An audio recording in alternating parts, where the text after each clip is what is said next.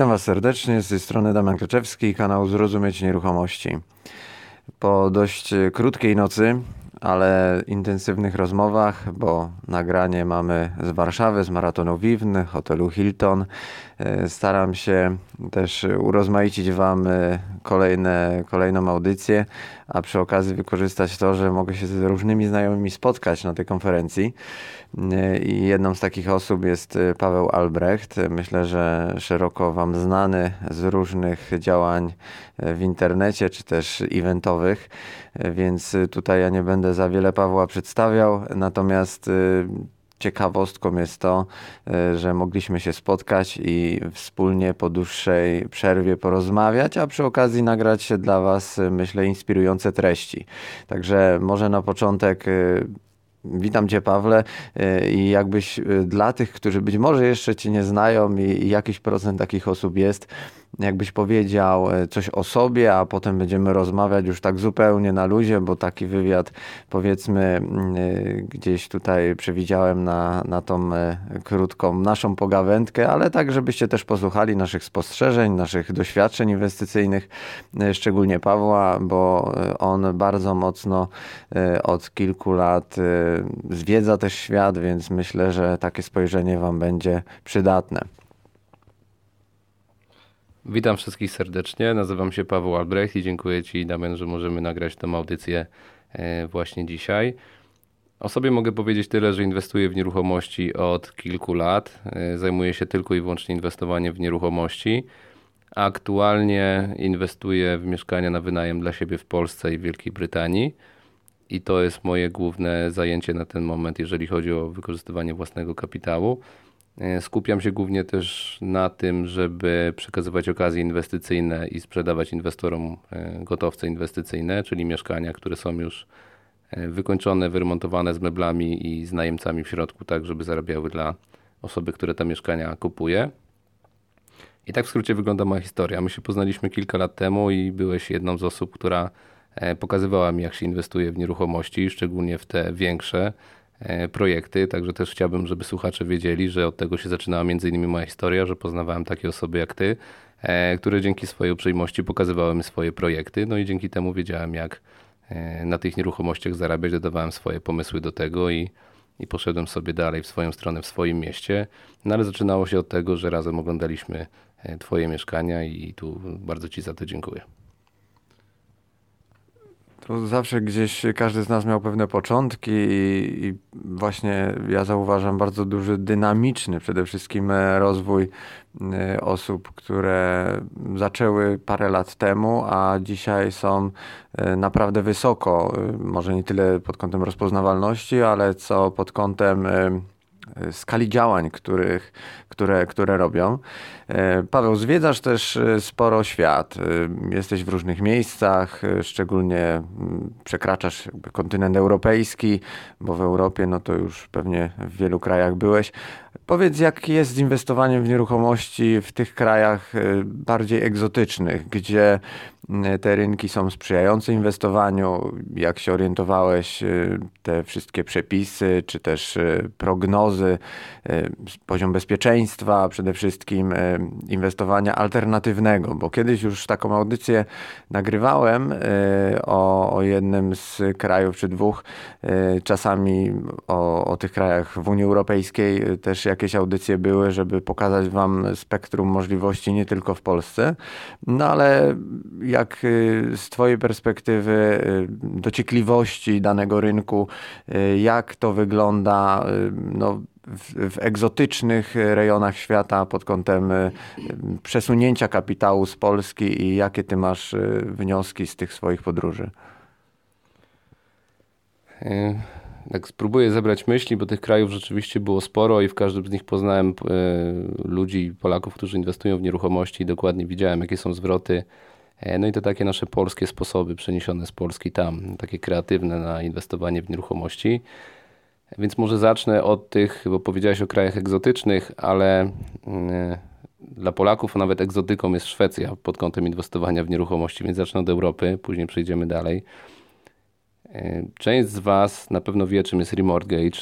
Jest to takie narzędzie, które pozwala na otrzymanie kredytu z banku, który wyciąga nam pieniądze z nieruchomości. Czyli na przykład kupuje mieszkanie za 100 tysięcy euro i 75% z wyceny aktualnej nieruchomości otrzymuje z banku z powrotem, czyli dostaje 75 tysięcy euro z powrotem i te pieniądze mogę użyć dalej. W Polsce nie ma czegoś takiego, mamy pożyczkę hipoteczną i ta pożyczka hipoteczna obciąża naszą zdolność kredytową, czyli jeżeli kupię mieszkanie za 100 koła, wyciągnę 75 koła, to kolejnego mieszkania już nie kupię, no bo nie otrzymam kolejnej pożyczki hipotecznej. I są takie kraje jak Szwecja, Anglia czy Australia i pewnie jeszcze kilka innych, gdzie ten remortgage działa. I zmienia to totalnie sytuację na rynku nieruchomości, bo w Polsce jak zarobimy raz 1 000 000 złotych, no to możemy sobie kupić 2 duże mieszkania we Wrocławiu na wynajem.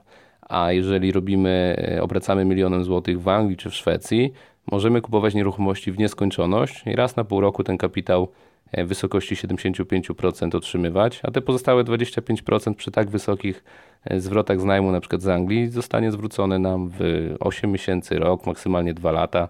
W najgorszym przypadku 3 lata mamy całą kasę z powrotem. W związku z tym kraje, które są egzotyką według mnie dla Polaków, to są kraje właśnie, gdzie ten remortgage występuje, bo ludzie nie są w stanie uwierzyć, że to jest aż tak proste, tak łatwe i dzięki temu można zarabiać pieniądze, no nie używając własnych środków. W związku z tym ciekawym rynkiem jest Szwecja, bardzo ciekawym rynkiem jest Anglia. Myślę, że Anglia jest najprostszym miejscem na ziemi do zarabiania pieniędzy dzisiaj. Jest naprawdę bajecznie prostym miejscem z racji tego, że młodzi... W Anglii jest ponad 2 miliony landlordów. Tam jest taka organizacja, która skupia landlordów, więc wiadomo ile ich dokładnie jest. I ci starsi landlordowie, często kawalerowie, nie mają komu zostawiać tych majątków, więc często oddają po kilkanaście, kilkadziesiąt nieruchomości. A młodzi Anglicy nie bardzo garną się do roboty. W związku z tym Polacy, którzy chcą się dorobić, mają tam po prostu Eldorado. Mamy też tutaj w Europie Włochy, Hiszpanię, które są też ciekawymi rynkami. Tylko wszystko opiera się o to, ile mamy osób, które będą zarządzać tymi naszymi inwestycjami. Tak jak do Anglii możemy wsiąść w moment i pojechać, mamy mnóstwo znajomych na miejscu.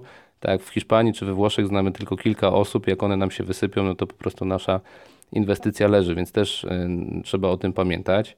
Z takich bardziej egzotycznych miejsc dalej widziałem nieruchomości w Bułgarii.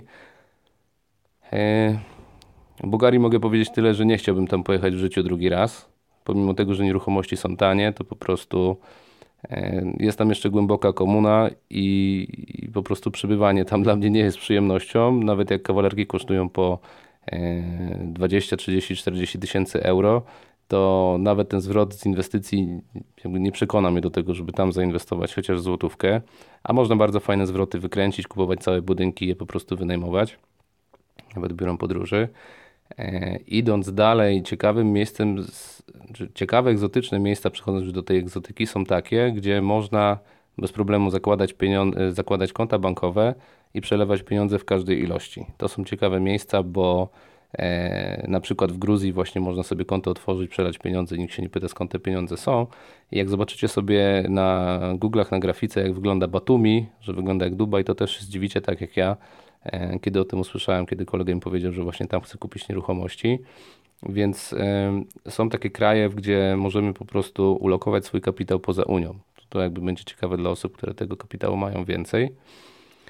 Idąc dalej już poza ten nasz kontynent, bardzo ciekawym rynkiem do inwestowania jest również Australia, bo tam też są takie mechanizmy anglosaskie właśnie bankowe do inwestowania w nieruchomości. Tam miałem przyjemność już być 3 razy i spędzić mnóstwo czasu z ludźmi, którzy inwestują. Tylko to są dojrzałe rynki na tej zasadzie, że jeżeli rząd zrobi jakiś ruch, to ceny lecą albo w dół, albo do góry. Trzeba być mocno w temacie, nie da się tego zrobić tak po prostu, bo ktoś gdzieś powiedział w audycji, że warto i wyłożyć tam pieniądze. Tam w grę wchodzą też wizy, więc też nie jest tak prosto, żeby tam przynieść kapitał.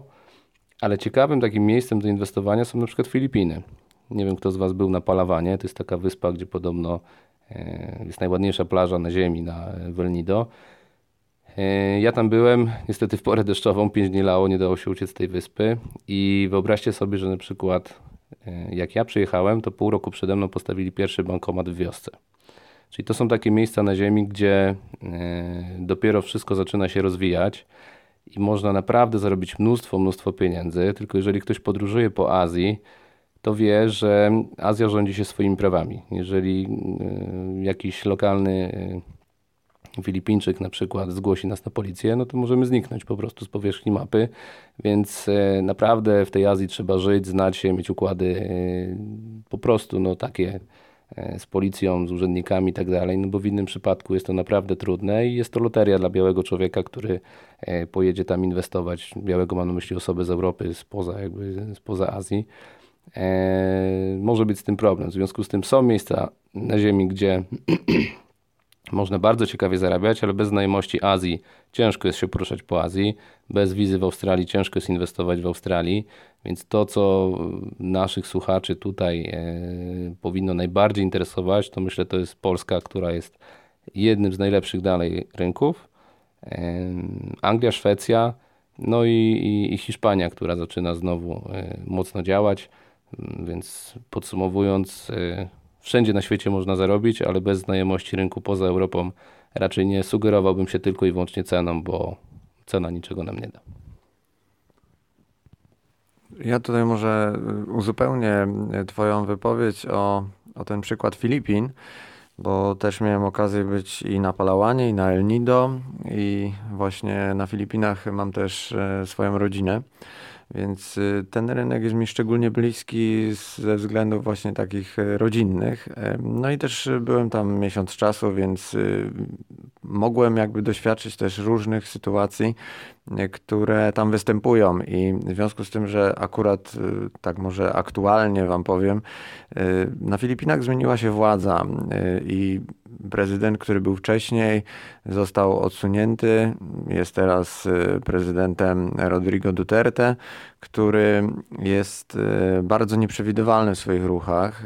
Można powiedzieć, że jest takim tyranem, który podjął się walki z narkotykami. Tam są na porządku dziennym egzekucje, czy też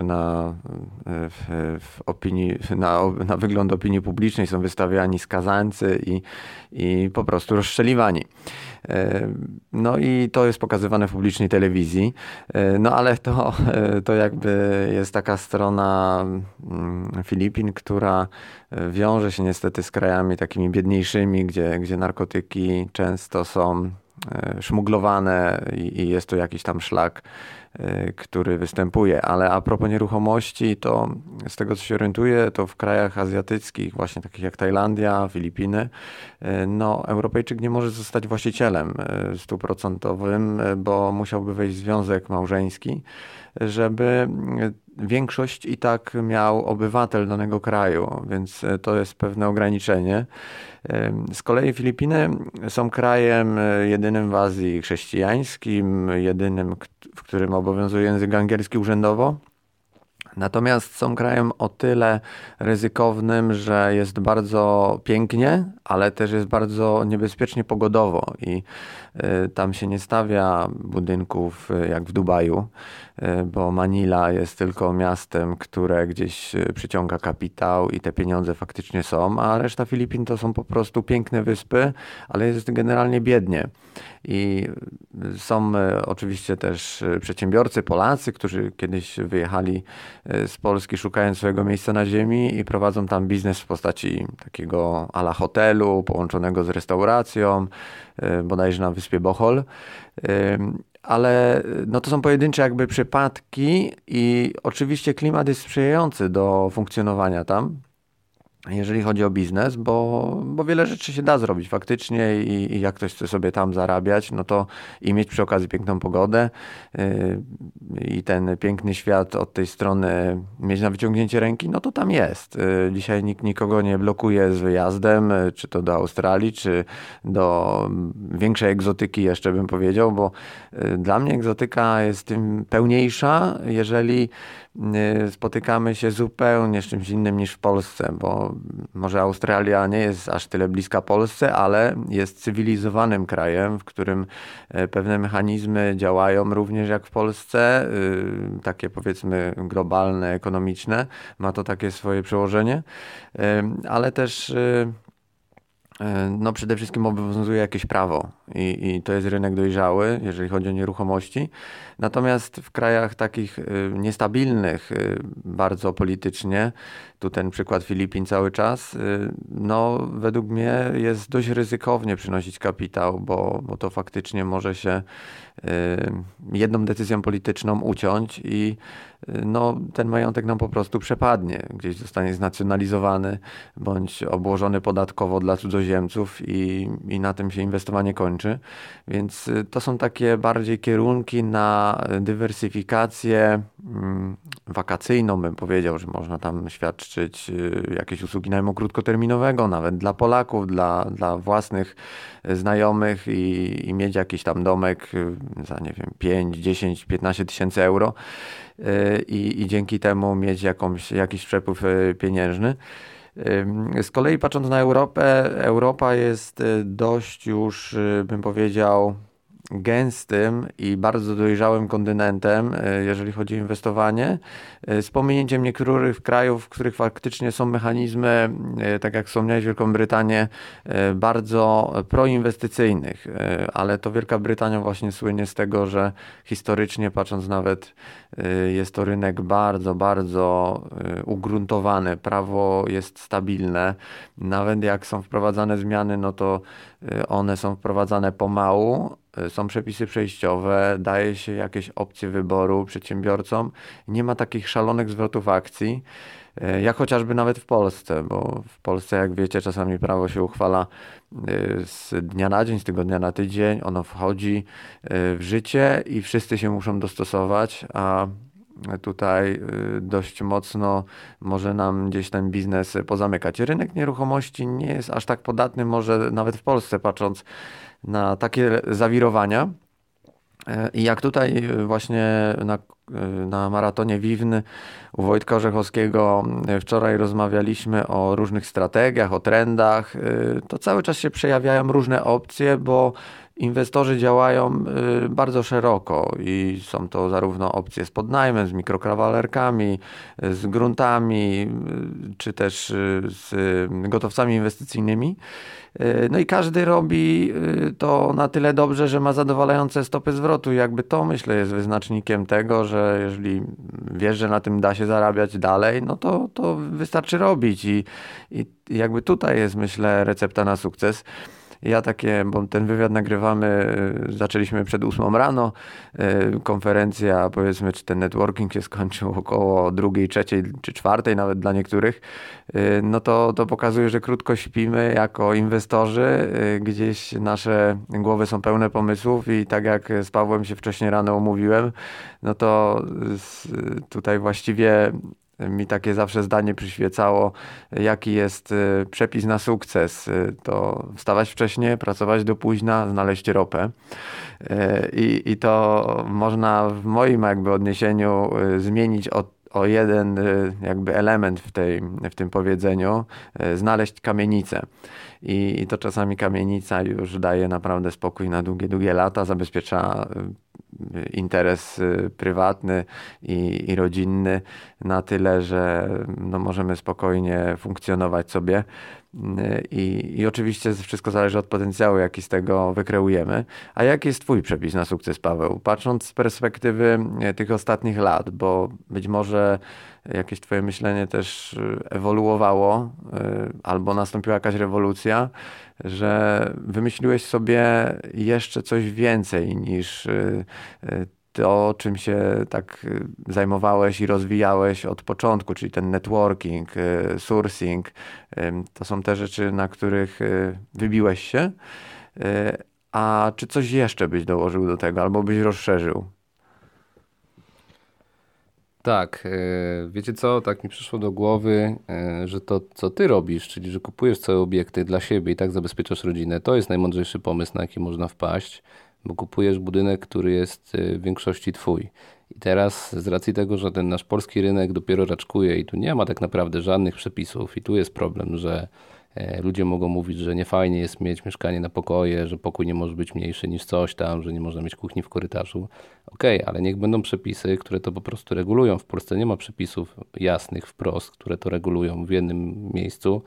Więc Polska jest na razie taką wolną Amerykanką. W związku z tym, jeżeli coś się zacznie dziać, będą jakieś regulacje, to na początku największy problem będą mieli inwestorzy, którzy mają mieszkania spółdzielcze, gdzie są jakieś takie twory komunistyczne, gdzie ktoś za nas decyduje, co w takim mieszkaniu może być. Natomiast w przypadku, kiedy tak jak ty masz swoją kamienicę, czy tak jak my robimy, że kupujemy całymi pionami, gdzie mamy większość we wspólnocie, budynki deweloperskie, możemy robić sobie w środku wszystko w granicach rozsądku, tak żeby wszyscy byli bezpieczni. Oczywiście, żeby najemcy zgadzali się na to, żeby płacić za usługę, którą oferujemy na rynku. I myślę, że to jest taka rzecz, o której ja teraz myślę, mając więcej pieniędzy, więcej nieruchomości, żeby robić rzeczy z głową, które będą zabezpieczone prawnie na wiele lat, czyli żeby nie być na końcu, znaczy na samym początku zaatakowanym, jak będą jakieś zmiany, tylko żeby być na końcu tej kolejki właśnie poprzez takie ruchy, jako nabywanie całych obiektów. Myślę, że moja strategia nie zmieniła się za bardzo. Tak jak powiedziałeś, zajmowałem się zawsze tym, żeby poznać jak najwięcej ludzi i żeby zarobić na tym, że tych ludzi znam. Moja strategia od początku polega na tym, że nie robię praktycznie nic poza poznawaniem ludzi i potem wymieniam maile. Czyli na przykład poznałem ciebie, ty mówisz, że jest do zrobienia kamienica, potrzebne są 3 miliony, ja muszę te 3 miliony zebrać i biorę na przykład prowizję za to, że zebrałem te 3 miliony. Potem te mieszkania trzeba sprzedać, więc ja biorę prowizję za to, że sprzedałem na przykład 10 lokali, od każdego 10 tysięcy, 100 tysięcy złotych. I tylko i wyłącznie dlatego, że znam ludzi takich jak ty, którzy przygotowują te produkty i takich, którzy potrzebują już tego końcowego produktu, na przykład w postaci gotowca inwestycyjnego.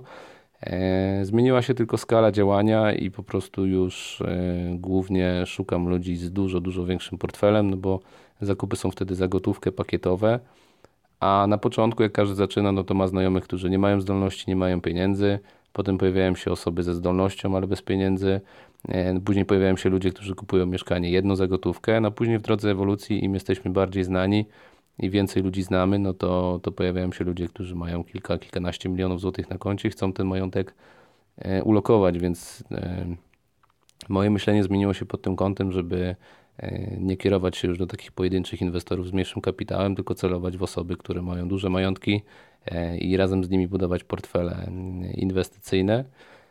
No a takim krokiem, o którym myślę bardzo intensywnie, no to jest deweloperka w Anglii, nie w Polsce. Z racji tego, że w Polsce jak wybudujemy budynek, musimy go sprzedać. W Anglii możemy przynajmniej część tego budynku zrefinansować i zostawić dla siebie i go wynająć. W związku z tym możemy tworzyć coś od zera, co będzie nasze, niekoniecznie pozbywając się tego. Także to jest po prostu ta strategia. Czyli w Polsce zrobiłem wszystko, co chciałem. Teraz skupiam się przede wszystkim na Anglii, bo tam po prostu jest to dużo szybsze, prostsze, no i śmieszne w tym, jak właśnie jest to proste do zrobienia. A będąc właśnie przy tym temacie jeszcze może też jako alternatywa, czyli rynek brytyjski, który może być bardzo ciekawy tematycznie dla naszych słuchaczy. Skupmy się może jeszcze na takich mechanizmach, które tam obowiązują. Jakbyś mógł coś powiedzieć, jakiś komentarz dać odnośnie sytuacji, która nieuchronnie się zbliża, właśnie ta medialna wrzawa związana z Brexitem. Czy w jakimś stopniu wpłynie to na funkcjonowanie tego rynku na poziomie takim, który wiesz, że już coś się dzieje? Czy są jakieś tąpnięcia, zaobserwowałeś? Czy może sam Brexit ograniczyć możliwości inwestycyjne osób, które są spoza Wielkiej Brytanii, nie są obywatelami? Bo jednak wyjście Wielkiej Brytanii jest pewnego rodzaju precedensem i trwa tak długo w mojej ocenie, dlatego że ani Unia Europejska, ani Wielka Brytania nie były na coś takiego gotowe. I patrząc z tej perspektywy, ciężko jest może przewidzieć to tsunami efektów, które nastąpią na poziomie gospodarki czy na poziomie funkcjonowania tam chociażby Polaków, których jest bardzo dużo. I czy zaobserwowałeś jakieś ruchy, że nagle ludzie chcą wrócić do Polski, tych, których znasz, bo stwierdzili, że tutaj rynek jest też ciekawy, a tam już się możliwości kończą, bo ten Brexit jest nieprzewidywalny. Czy dalej faktycznie będą sprzyjające okoliczności do tego, żeby tam kapitał inwestować? Jakbyś mógł powiedzieć właśnie o tym. I jeszcze jedna rzecz odnośnie tego, jak można rozpocząć inwestowanie w Wielkiej Brytanii w tym modelu, który tutaj wspomniałeś, czyli przez te kredyty. Czyli no to nie będzie tak pewnie, że ja, Jan Kowalski, jadę sobie dzisiaj do Londynu i stwierdziłem, że chcę sobie kupić nieruchomość. Pewnie trzeba jakieś kryteria spełniać i jakbyś mógł powiedzieć tak bardzo ogólnie, bo nie będziemy tego tematu tak bardzo rozwijać, bo on jest pewnie na całe szkolenie czy wykład taki kilkugodzinny. Takich kilka bazowych punktów, żeby dać świadomość tego, że to nie jest tak, że dzisiaj mam pomysł, inwestuję, ale no trzeba się przygotować do tego i jak to przygotowanie powinno wyglądać. Okej, więc zacznijmy od Brexitu. Z racji tego, że to się nagrywa i potem ktoś może tę audycję wyciągnąć za rok i powiedzieć, że mówiłem głupoty, to od razu zaznaczam, że nie jestem jasnowidzem, ale tyle na ile się orientuję w makroekonomii, a jakieś tam pojęcie mam, to ja cieszę się z tego, że Wielka Brytania wychodzi z Unii, no bo mam tam swój kapitał dość spory ulokowany i chcę tam działać. I dla mnie to jest bardzo, bardzo na rękę. Unia Europejska to jest socjalistyczny garb, który męczy ludzi. I w Anglii jest coś takiego, w kilku krajach to zaobserwowałem, szczególnie w tych, gdzie mieszkałem dłużej, czyli w Holandii i w Anglii. Ludzie w Holandii i w Anglii na takim poziomie, no nie wiem jak to zabrzmi, ale powiem to, na takim poziomie, załóżmy, ludzi spotykanych na ulicy, są dużo mniej wykształceni, powiedzmy to i kumaci niż średnio Polacy na tym poziomie, ale te kraje mają bardzo, bardzo wąską i inteligentną elitę. Czyli w Holandii i w Anglii jest bardzo mała grupka ludzi, która genialnie steruje całym społeczeństwem i robi tak, żeby ten kraj się rozwijał w dobrym kierunku. W związku z tym, że właśnie mówię też o Anglii, to Anglicy wiedzą, co robią. Tam nie ma przypadków w ich działaniu i oni doskonale wiedzą, że jeżeli wyjdą z tej Unii, to wyjdą na plus, bo gdyby tak nie było, Anglicy są bardzo łasi na pieniądze, to by po prostu tego nie robili, tak? Oni się z nikim nie pokłócili, tylko po prostu chcą zarabiać więcej pieniędzy. Osoby, które są w Anglii, wiedzą, że rozbudowują się porty, z racji tego, że Anglia chce być takim buforem chce ściągać po prostu towary z całego świata, z Australii, z Ameryki Południowej, Północnej Azji i tak dalej, i po prostu je wprowadzać na inne rynki od siebie, tak? Czyli chce zmniejszyć rolę Anglii, Francji, Niemiec, Francji i innych krajów i chce po prostu zostać tutaj hegemonem w tej części Europy. Plan jest taki, że chcą ściągnąć 1 czy 2 miliony Brazylijczyków, już nie pamiętam liczby, do pracy, więc to nie jest tak, że ta Anglia umrze wtedy, kiedy będzie Brexit, że nikt nie będzie mógł wjechać, nie będzie pracy, wręcz przeciwnie. Oni chcą zrobić tak, żeby nikt im nie mówił, co mają robić i żeby po prostu Anglia zaczęła bardzo, bardzo mocno rosnąć. Po czym to widać?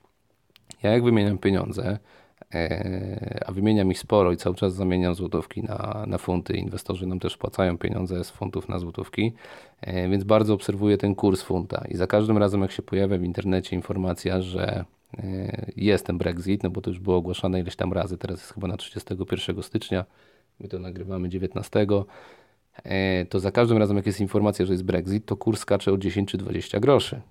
Jeżeli kurs skacze o 10 groszy, to na każdym milionie to jest 10 tysięcy złotych. Więc to jest tak, że każda informacja sprawia, że kurs rośnie. Jak kurs rośnie, to znaczy, że inwestorom się to podoba, że jest to wyjście. Jak się pojawia informacja, że Brexit jest opóźniony, to ten kurs spada.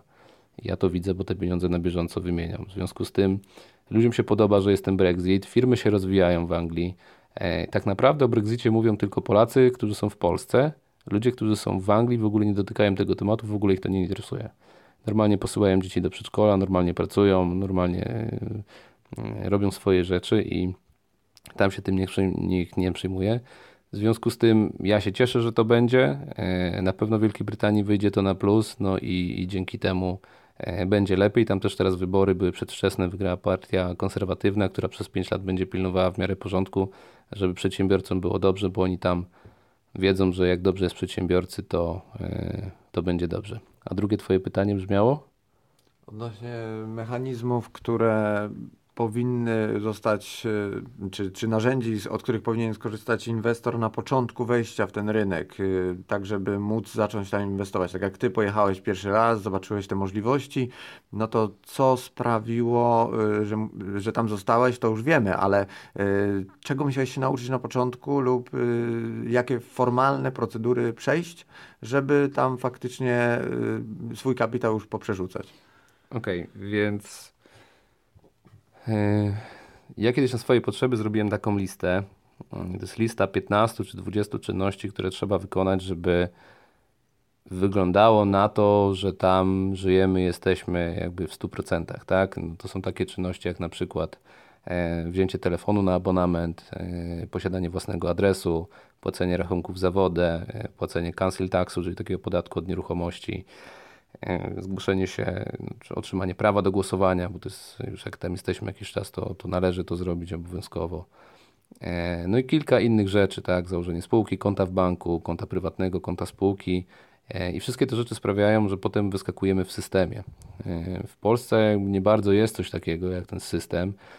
W Anglii, nie wiem jak to nazwać, ale jest coś takiego, że jeżeli idziesz na przykład po abonament telefoniczny, ja na przykład w Vodafonie usłyszałem od chłopaka, który miał 20 lat, że mnie nie stać na ich abonament za 20 funtów. Tak. Kiedy ja mu powiedziałem, że mogę zapłacić za 30 lat z góry gotówką, to powiedział, że tak to nie działa, że muszę wyskoczyć w systemie. No i poszedłem obok do O2 i dostałem abonament z racji tego, że w Anglii wszystko opiera się na procedurach i na tym właśnie systemie, w którym wyskakujesz jako człowiek, ile masz punktów i z których miejsc cię wydać, z których miejsc cię widać. W związku z tym trzeba pojawić się w tym systemie, no jest ta lista kilkunastu kroków, z czego najważniejszy jest tylko tam adres, posiadanie jakichś tam rachunków na siebie i konta w banku, ale żeby na przykład założyć konto w banku, to trzeba mieć adres. Tak? Jest pewna lista czynności, którą należy wykonać. Jeżeli chodzi o zdolność kredytową, to pamiętajmy, że w Anglii jest coś takiego jak kredyt rezydencki, czyli taki kredyt, no załóżmy hipoteczny na własne potrzeby mieszkaniowe i tam wkład własny jest 10%, a jak ktoś się dobrze postara, to ma wkładu własnego 5%. Co to znaczy? To znaczy, że możemy kupić nieruchomość, której teoretycznie nie możemy wynająć dalej, powinniśmy w niej sami mieszkać. Ewentualnie ja mogę Cię zaprosić jako mojego kolegę, że będziesz takim, to się nazywa lodger, z takim moim kolegą, z którym sobie razem mieszkamy, gramy sobie w PlayStation i sobie mieszkamy i dokładasz się do czynszu. Ale nie, że mamy z Tobą umowę najmu, że Ty mieszkasz sam, beze mnie, tylko po prostu, że koledzy czy koleżanki ze sobą mieszkają, pod jednym dachem i się składają na czynsz. To takie coś jest dozwolone. Natomiast ten kredyt możemy wziąć na tylko jeden, na te 10%. I w Anglii, na przykład w miejscowości, w której ja mieszkam, inwestuję, kawalerka kosztuje 50 tysięcy funtów. Więc żebym sobie kupił taką kawalerkę, potrzebuję 5 tysięcy funtów, czyli 25 tysięcy złotych. No to jest nic, tak, jeżeli chodzi o mieszkanie w Anglii. No i po tych, jak kupię to mieszkanie, to możliwości się kończą, ale żeby dostać ten kredyt rezydencki, to jest ta sama sytuacja, co w Polsce i w innych miejscach na świecie. Umowa o pracę, czas nieokreślony, 6 miesięcy i mamy zdolność kredytową. W Anglii też jest o tyle śmiesznie, że tam jest kwota wolna od podatku powyżej chyba 11 tysięcy funtów, czy jakoś tak w tej okolicy, więc jeżeli Ty byś miał firmę w Anglii i mnie zatrudnił i ja zarabiałbym u Ciebie 1200 funtów, to po 6 miesiącach od mojego wynagrodzenia nie zapłacimy praktycznie żadnego podatku, żadnego ZUS-u, jakieś tam groszowe sprawy po kilkanaście, kilkadziesiąt funtów, więc zrobienie zdolności kredytowej w Anglii jest darmowe. Bo z kwoty 1200 funtów miesięcznie mamy ponad 60 tysięcy funtów zdolności kredytowej, tak? Więc w Polsce zbudowanie zdolności kredytowej to jest koszt 30-40 tysięcy złotych, jeżeli robi się to normalnie, czyli będąc na umowie o pracę na czas nieokreślony, takie są koszty zatrudnienia po prostu, a w Anglii jest to bezpłatne. I teraz Polakom jest ciężko zrozumieć, że muszą coś budować, robić zdolność i tak dalej, jak inwestować bez zdolności. W krajach anglosaskich nie ma takich głupich rozwiązań jak w Polsce, że trzeba coś robić naokoło, tam się po prostu idzie do banku i mówi, słuchajcie, mam nieruchomość taką, będę to przerabiał na większą ilość pokoi, potrzebuję na to kredyt. No i bank mówi, spoko, daj 25% wkładu własnego, my damy Ci 75% i działaj. Ty zarobisz i my zarobimy. W Polsce nie ma takich kredytów inwestycyjnych. Ja na przykład działam w ten sposób, że ja wykładam pieniądze, a mój kolega Dawid, z którym mam spółkę, daje zdolność kredytową. On oczywiście inwestuje sam własne pieniądze i z innymi inwestorami, których ma, ale w naszej spółce, ja z Dawidem, ja daję pieniądze, on daje zdolność kredytową.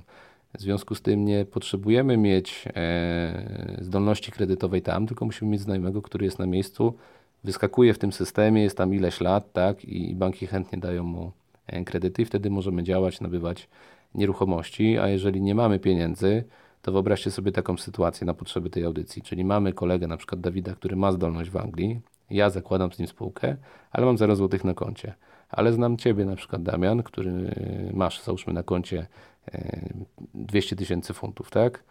I biorę Ciebie do spółki, bo Ciebie znam i mamy spółkę w trójkę, czyli ja nie mam ani pieniędzy, ani zdolności kredytowej, ale znam Ciebie i Dawida, robimy spółkę w trójkę, no i kupujemy nieruchomości i własnością dzielimy się na trzech. Taka jedna nieruchomość, którą my przygotowujemy w Anglii, zarabia nam ponad 1000 funtów miesięcznie na czysto po liczeniu wszystkiego, to jest 5000 zł. A cała kasa wraca do nas maksymalnie w rok, półtorej roku, w najgorszym przypadku, w najgorszych dealach w 3 lata.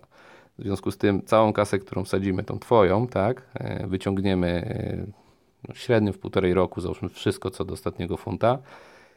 No i będziemy się dzielić na 3 po 300 funtów miesięcznie z jednej nieruchomości. W rok kupimy 10 takich nieruchomości, to będziemy mieli 10 tysięcy funtów do podziału na 3. Po 3300 funtów na głowę, czyli 15 tysięcy złotych miesięcznie. Niech ktoś mi powie z słuchających w komentarzu, jak można w rok w Polsce zrobić majątek z najmu 50 tysięcy złotych miesięcznie, czyli 10 tysięcy funtów, nie używając własnej gotówki i mieć te mieszkania na siebie. No nie ma takich możliwości. Dlatego inwestujemy w Anglii i takie możliwości tam są. Te właśnie wszystkie możliwości, które Wam Paweł wymienił odnośnie rynku brytyjskiego, no na pewno przykują uwagę, bo można brać różne kierunki jako opcje, czy to Hiszpania, Szwecja, Wielka Brytania, czy egzotyka, ale powiem Wam, że właśnie to polskie myślenie inwestycyjne jest dość skostniałe i może to wynikać też z tego, że Polaków dość mocno w dzieciństwie szczególnie przyzwyczajano do tego, że to co mamy ma nam wystarczać i to powoduje, że gdzieś tam no mamy jakieś przepływy miesięczne, że jest standard życia lepszy dzisiaj niż jeszcze, nie wiem, nasi rodzice czy dziadkowie, ale mało staramy się, żeby gdzieś zwiększyć możliwości dla siebie nawet na dużą skalę, czy na następne pokolenie naszych dzieci, bo gdzieś może właśnie pokutuje nam te stereotypowe podejście, że dzisiaj, żeby mieć portfel nieruchomości, to trzeba albo może nakraść, albo właśnie wejść w jakieś struktury dziwne, niezrozumiałe, od których mamy zależności polityczne, czy jak nie znasz danej partii, czy prezesa tej partii, to się nie da pewnych rzeczy przeskoczyć. Właśnie przykład takich inwestorów jak Paweł, czy inne osoby, które rozszerzyły swoje opcje poza Polskę, no, dają pewnego rodzaju poszerzenie też perspektywy w ogóle inwestycyjnej, no bo widzimy, że nie tylko grunt polski jest atrakcyjny, jest to też bezpieczne w innych krajach. Mówię tu o Europie, gdzie rynki są dojrzałe naprawdę dużo bardziej niż w Polsce. Z kolei no ja inwestując w Polsce widzę też pewne plusy, bo oczywiście prawo się zmienia, nie ma tej stabilności takiej w skali wielu, wielu lat, że ten rynek tutaj, ta branża nieruchomościowa zawsze będzie taka sama, ona gdzieś jest wywracana do góry nogami nieraz, ale ja upatruję w tym plus, że jest mnóstwo potem interpretacji, furtek do działania i no nie ma tej jednomyślności, że czasami się udaje wybronić, bo przepis nie jest ostry. Więc kij ma dwa końce, bym powiedział, i czasami to może sprzyjać w jakichś sytuacjach podbramkowych. Oczywiście jest jakaś tam opresyjność nieraz kontroli, że się boimy, czy skarbówka, PIN-by, czy ZUS-y i tak dalej. To można mnożyć i popaść w jakąś paranoję i się sparaliżować w działaniu, no i nic nie zrobić, tak? No bo zawsze będziesz miał w głowie, że każdy ruch może być ruchem w kierunku pójścia do więzienia, no ale to nie w tym rzecz, żeby stać w miejscu. Natomiast już tak kończąc, bo będziemy się wybierać z Pawłem na drugi dzień maratonu na dół za chwilę. Powiedz Paweł, jakie są Twoje plany teraz może na ten rok 2020 czy 2021 i gdzie można Ciebie spotkać w Polsce, jak jesteś? Jakiś program krótki przedstaw na najbliższy, nie wiem, kwartał, czy te daty, które już masz potwierdzone, żeby słuchacze, którzy chcieliby na przykład odwiedzić Cię na Akademii Sourcingu, czy szkole szkoleniach, czy posłuchać, wejść w jakąś relację odnośnie tych wątków, które tutaj poruszyłeś, gdzie właśnie przekierować te osoby, żeby faktycznie mogły zasięgnąć wiedzy już u źródła. Dobrze, więc tak.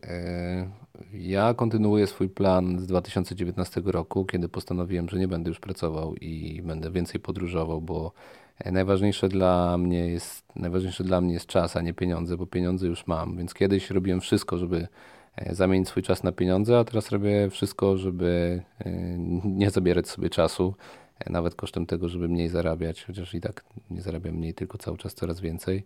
Ale no robię wszystko po prostu, żeby tego czasu mieć jak najwięcej i cały czas jestem w podróży, więc w Polsce jestem bardzo rzadko. Jestem tylko wtedy, kiedy mamy wyznaczone terminy naszych eventów, no bo to też jest jakaś tam moja działalność, gdzie robimy te wydarzenia, czy ja prowadzę, czy prelegenci, którzy ze mną współpracują. Więc jeżeli wejdziecie na stronę pawełalbrecht.com, to tam jest cała lista aktualnych wydarzeń, albo na Facebooku Albrecht o Nieruchomościach też. Tam często w zdjęciu w tle są wszystkie aktualne terminy. Nie chcę podawać teraz tutaj terminów. Nie wiem, kiedy opublikujesz to wydarzenie, więc jak ktoś będzie odsłuchiwał tego nawet po roku, to sobie zobaczy aktualne terminy. I serdecznie zachęcam do tego, żeby przyjechać do nas czy na Akademię Sourcingu, czy na inne warsztaty. Mamy ich sporo. No już nie jest to jednoosobowa firma, tak jak kiedyś, tylko mamy po prostu tych wydarzeń mnóstwo. Ale zachęcam też do tego, żeby pojawiać się na eventach u Damiana, bo naprawdę to, co Damian robi, to no, trzeba ci, Damian, przyznać, że jesteś jedną z niewielu osób w Polsce, która ma taki patent na inwestowanie i robi to rzeczywiście dobrze i rzeczywiście to robi, że nie tylko o tym mówi, ale to robi, no bo ja, tak jak powiedziałem na wstępie tej audycji, jak Ciebie poznałem, no to pamiętasz, ile razy spotykaliśmy się w Twoich kamienicach, pokazywałeś mi z góry na dół, jak to wygląda i zawsze mi to imponowało też, zawsze myślałem, że będę chciał to robić i pewnie gdybym został w Polsce, też bym to robił w tańszych miastach niż Wrocław. I też bym kupował całe kamienice i je remontował, tylko po prostu nie chcę mieszkać w Polsce, z racji tego nie robię. Więc jeżeli ktoś słucha tej audycji i chciałby się z nami spotkać, no to zapraszam, żeby się pojawił, a plany, które mam na 2020 rok są takie, żeby zwiedzić minimum kolejne 25 miejsc. Teraz jeżdżę więcej na motorze, więc chciałbym zjechać od Portugalii całe wybrzeże Europy w dół, przez Hiszpanię, Włochy, Słowenię, Chorwację, aż dojechać do Grecji i potem wrócić samolotem do Polski, żeby ktoś mi motor przywiózł. Taki to jest główny plan, tak? Pojeździć sobie, pozwiedzać i w ten sposób to wygląda. Czyli podróże bardzo, bardzo lajtowe, bardzo takie namacalne co do miejsc, w których będziesz, bo faktycznie to nie jest oblotówka, tylko gdzieś można lepiej poznać dany kraj z tej perspektywy, tego jednośladu. A tu jeszcze wam może dam odesłanie, bo może nie każdy wie. Paweł też miał swego czasu audycję na kontestacji, na której się pojawia ten nasz wywiad, więc możecie sobie wstecz też odsłuchać różne ciekawe tematy, które on poruszył i tam zdobyć trochę więcej wiedzy od Pawła, bo tam nie ma ze mną już wywiadu, bo to jest pierwszy, który nagraliśmy wspólnie na potrzeby mojego kanału akurat gościnnie, więc jest sporo tych miejsc, gdzie możecie zaczerpnąć dzisiaj inspirację, gdzie widzicie, że my dalej jesteśmy młodymi ludźmi. Paweł prawie 30 lat. No, spokojnie, 28. Spokojnie. 28. Ja ponad 30, ale dalej jesteśmy młodymi ludźmi, którzy gdzieś ciągle szukają coraz bardziej skutecznych rozwiązań do tego, żeby faktycznie budować majątek, żeby cieszyć się tym czasem, który ten majątek nam wygeneruje, bo jak masz pieniądze, no to często idzie to w parze z tym, że za te pieniądze można kupić faktycznie ten czas dla rodziny czy dla podróży.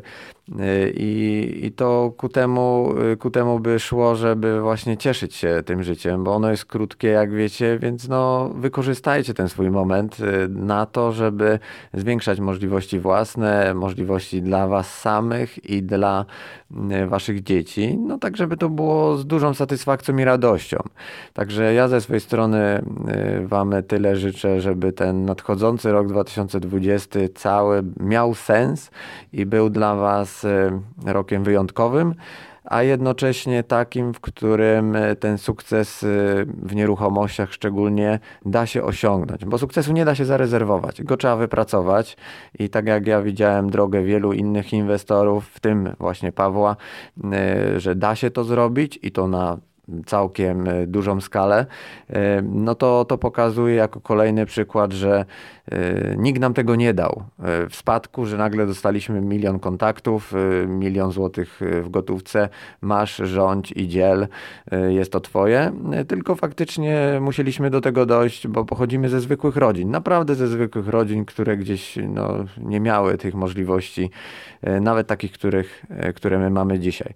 Więc to tyle z mojej strony. Ja was serdecznie pozdrawiam z Warszawy i mam nadzieję, że będzie się wam dobrze tego słuchało, a dużo praktycznych tutaj wskazówek wam podpowiedzieliśmy. Trzymajcie się zatem, wszystkiego dobrego.